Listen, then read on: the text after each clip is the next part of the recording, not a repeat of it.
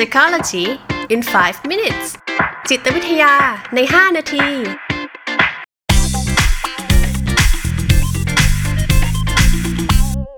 สวัสดีครับ ผมกุยกวีไกรม่วงสิรินะครับ จิตวิทยาใน 5 นาทีวันนี้ ผมมีบทความที่น่าสนใจอันหนึงมาฝากกันนะครับ ก็เป็นบทความที่มาจากนิตยสารกีตาร์ด้วยนะครับ ชื่อว่า Guitar World นะครับ โดยคุณอลิสานดิชเตอร์ ซึ่งโพสต์บนเว็บไซต์เมื่อวันที่ 25 พฤษภาที่ผ่านมานี่เอง นะครับโดยหัวข้อชื่อว่า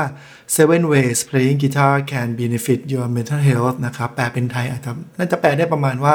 7 แนวทางนะครับในการเล่นกีตาร์ที่คุณสามารถได้ประโยชน์ทางสุขภาพจิตไปได้ด้วย โดยบทความเนี่ยผมเข้าใจว่าน่าจะเป็นการสัมภาษณ์มือกีตาร์ท่านหนึ่ง ชื่อว่าคุณ JT n o l a n นะครับซึ่งเป็นทั้งมือกีตาร์แล้วก็มีอีกอาชีพหนึ่งก็คือเป็นนักจิตวิทยาการปรึกษาด้วยเหมือนกัน โดยคุณโนแลนเนี่ยเขาก็เอาประสบการณ์จากการเป็นนักดนตรีเป็นมือกีตาร์นะครับเป็นอาจารย์สอนดนตรี แล้วก็เป็นนักจิตวิทยาการปรึกษาเนี่ยมาแชร์นะครับว่าเอ๊ะเราจะสามารถดูแลจิตใจของเราเนี่ยในระหว่างการเล่นกีตาร์ไปด้วยได้ยังไงบ้างนะนะครับ โดยเขาก็แชร์มาเป็น 7 แนวทาง เดี๋ยวเรามาค่อยๆ ดูทีละแนวทางไปด้วยกันนะครับ ก็แนวทางแรกเนี่ย คุณโนแลนเขาก็พูดถึงว่า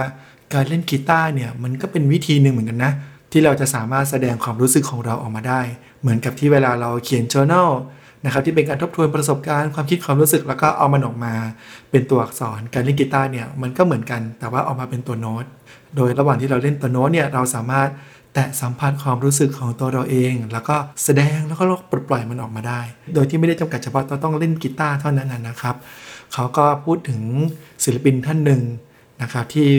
ให้สัมภาษณ์ว่าเนี่ยเขาก็อาศัยการแต่งเพลงเนี่ยเป็นโอกาสหนึ่งที่เขาจะได้สามารถรู้สึกเปราะบางได้ในเรื่องราวปัญหาชีวิตของตัวเขาเอง แล้วเขาก็เอาเรื่องราวเหล่านั้นเนี่ยมาใส่ในเพลงของตัวเองได้ด้วยเหมือนกันนะครับ ซึ่งเขาพูดถึงว่ามันเหมือนกับเป็นการได้เยียวยาจิตใจของเขา แล้วเขาก็สามารถที่จะเรียนรู้แล้วก็เติบโตจากการทำแบบนี้ไปได้ด้วยนะครับ อันนี้คือแนวทางแรกก็คือ การแตะสัมผัสแล้วก็แสดงความรู้สึกนะครับ ต่อไปเป็นแนวทางที่ 2 แนวทางที่2เนี่ยคุณโดแลนเขาก็พูดถึงว่าเราสามารถใช้การเล่นกีตาร์เนี่ยในการเชื่อมโยงกับสังคมในการเชื่อมโยงกับผู้คนได้นะครับ ก็ในการเล่นดนตรีเนี่ยเราก็อาจจะเรียกสิ่งนี้ว่าการแจมกันนะครับถ้าใครเล่นดนตรีเนี่ยอาจจะพอคุ้นเคยกับคำคำนี้นะครับเขาก็พูดถึงว่าคนเราเนี่ยเราก็เป็นสิ่งมีชีวิตที่ต้องการเป็นส่วนหนึ่งของสังคม นะครับต้องการที่จะเชื่อมโยงกับสังคม ผมนึกถึงสมัยที่ผมวัยรุ่นเนี่ยผมเรียนออยู่ในโรงเรียนดนตรีแห่งหนึ่งนะครับแล้วก็เหล่าอาจารย์เนี่ยน่ารักมากเลย หลังจากที่หมดเวลาเรียนของของทุกๆคลาสเนี่ยเขาก็จะชวนนักเรียนที่ไม่ได้รีบกลับบ้านนะครับ มาเปิดห้องแจมกัน โดยที่นักเรียนที่มาแจมกันเนี่ย ไม่ไม่ได้รู้จักกันด้วยนะครับ แล้วก็ไม่ได้คำนึงถึงอายุ ไม่ได้คำนึงถึงฝีมือว่าใครจะเก่งหรือจะด้อยกว่าใคร แต่ทุกคนมารวมกันเพื่อที่จะมาเล่นดนตรีด้วยกันนะครับเพื่อที่จะมาชื่นชมกัน เพื่อที่จะมาแย่กันมาเล่นกันมามาสนุกเอนจอยไปด้วยกัน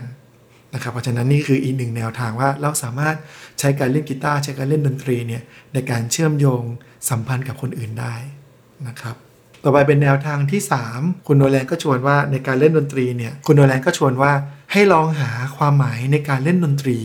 เออในการเล่นกีตาร์ดู โดยเขาก็ลองยกตัวอย่างเนี่ยถ้าเปรียบเทียบในเมืองไทยเนี่ยก็เหมือนแบบ ถ้าเรารู้สึกหมดไฟ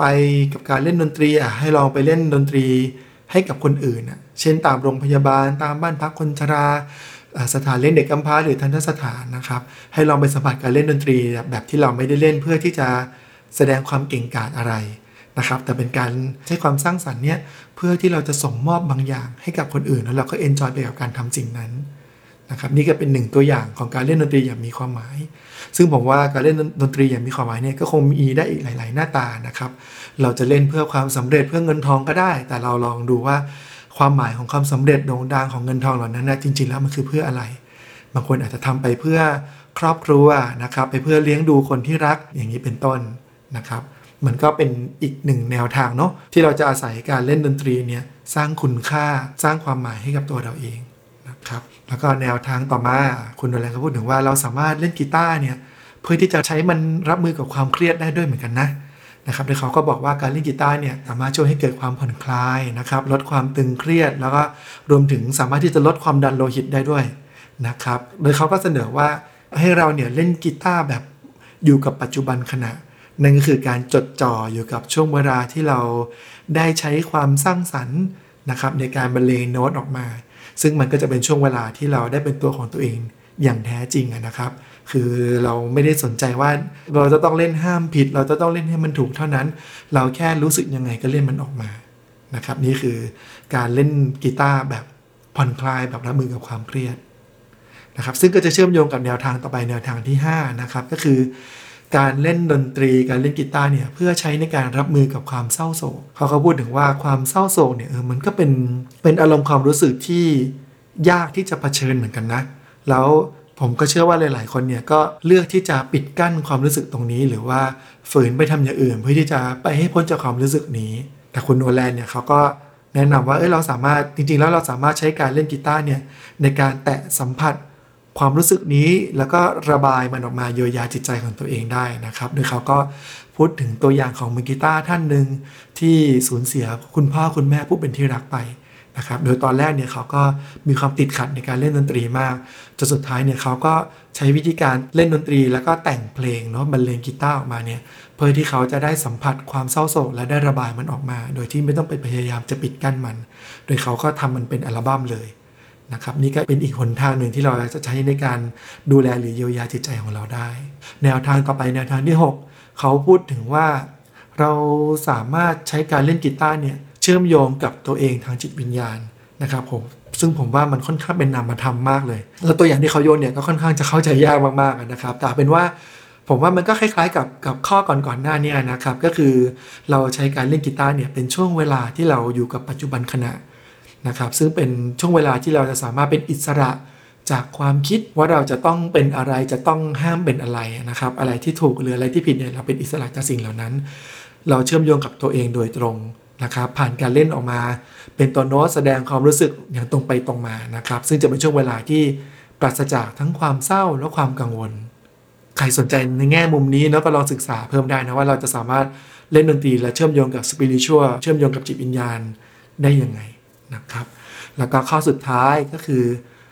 เขาก็เสนอว่าเราสามารถใช้การเล่นกีตาร์เนี่ยในการสร้างความเชื่อมั่นในตัวเองได้นะครับ โดยเขาก็เสนอแนะให้เราเนี่ยมุ่งความสนใจ อยู่กับจุดแข็งของตัวเราในฐานะมือกีตาร์ว่าเออเราเราเด่นด้านไหนเราถนัดแบบไหนอย่างเงี้ยนะครับ แล้วก็ให้สนใจอยู่กับความก้าวหน้าของตัวเราเอง มากกว่าที่เราจะไปเปรียบเทียบกับคนอื่นๆ โดยเขาก็อ้างถึงคำของมือกีตาร์ระดับโลกท่านหนึ่งนะครับ ชื่อว่าคุณ Andy Timmons ซึ่งด้วยคำที่เขาเป็นมือกีตาร์ระดับโลกเนาะเขาก็จะได้ร่วมงานกับนักดนตรีเก่งๆมากมายเลย คุณ Andy Timmons เนี่ยเขาก็พูดถึงว่าเขายอมรับนะ ว่าเขาไม่สามารถที่จะเป็นได้เหมือนกับนักดนตรีเก่งๆที่เขาเองก็ชื่นชมอะ่ะ โดยที่เขาก็เลือกที่จะชื่นชมกับความสามารถในแบบฉบับของตัวเขาเองมากกว่า แล้วก็ทำงานหนักฝึกฝนที่จะทำให้ได้ดีที่สุดในแบบฉบับของตัวเขาเองนะครับ อันนี้ก็ทำให้ผมนึกถึง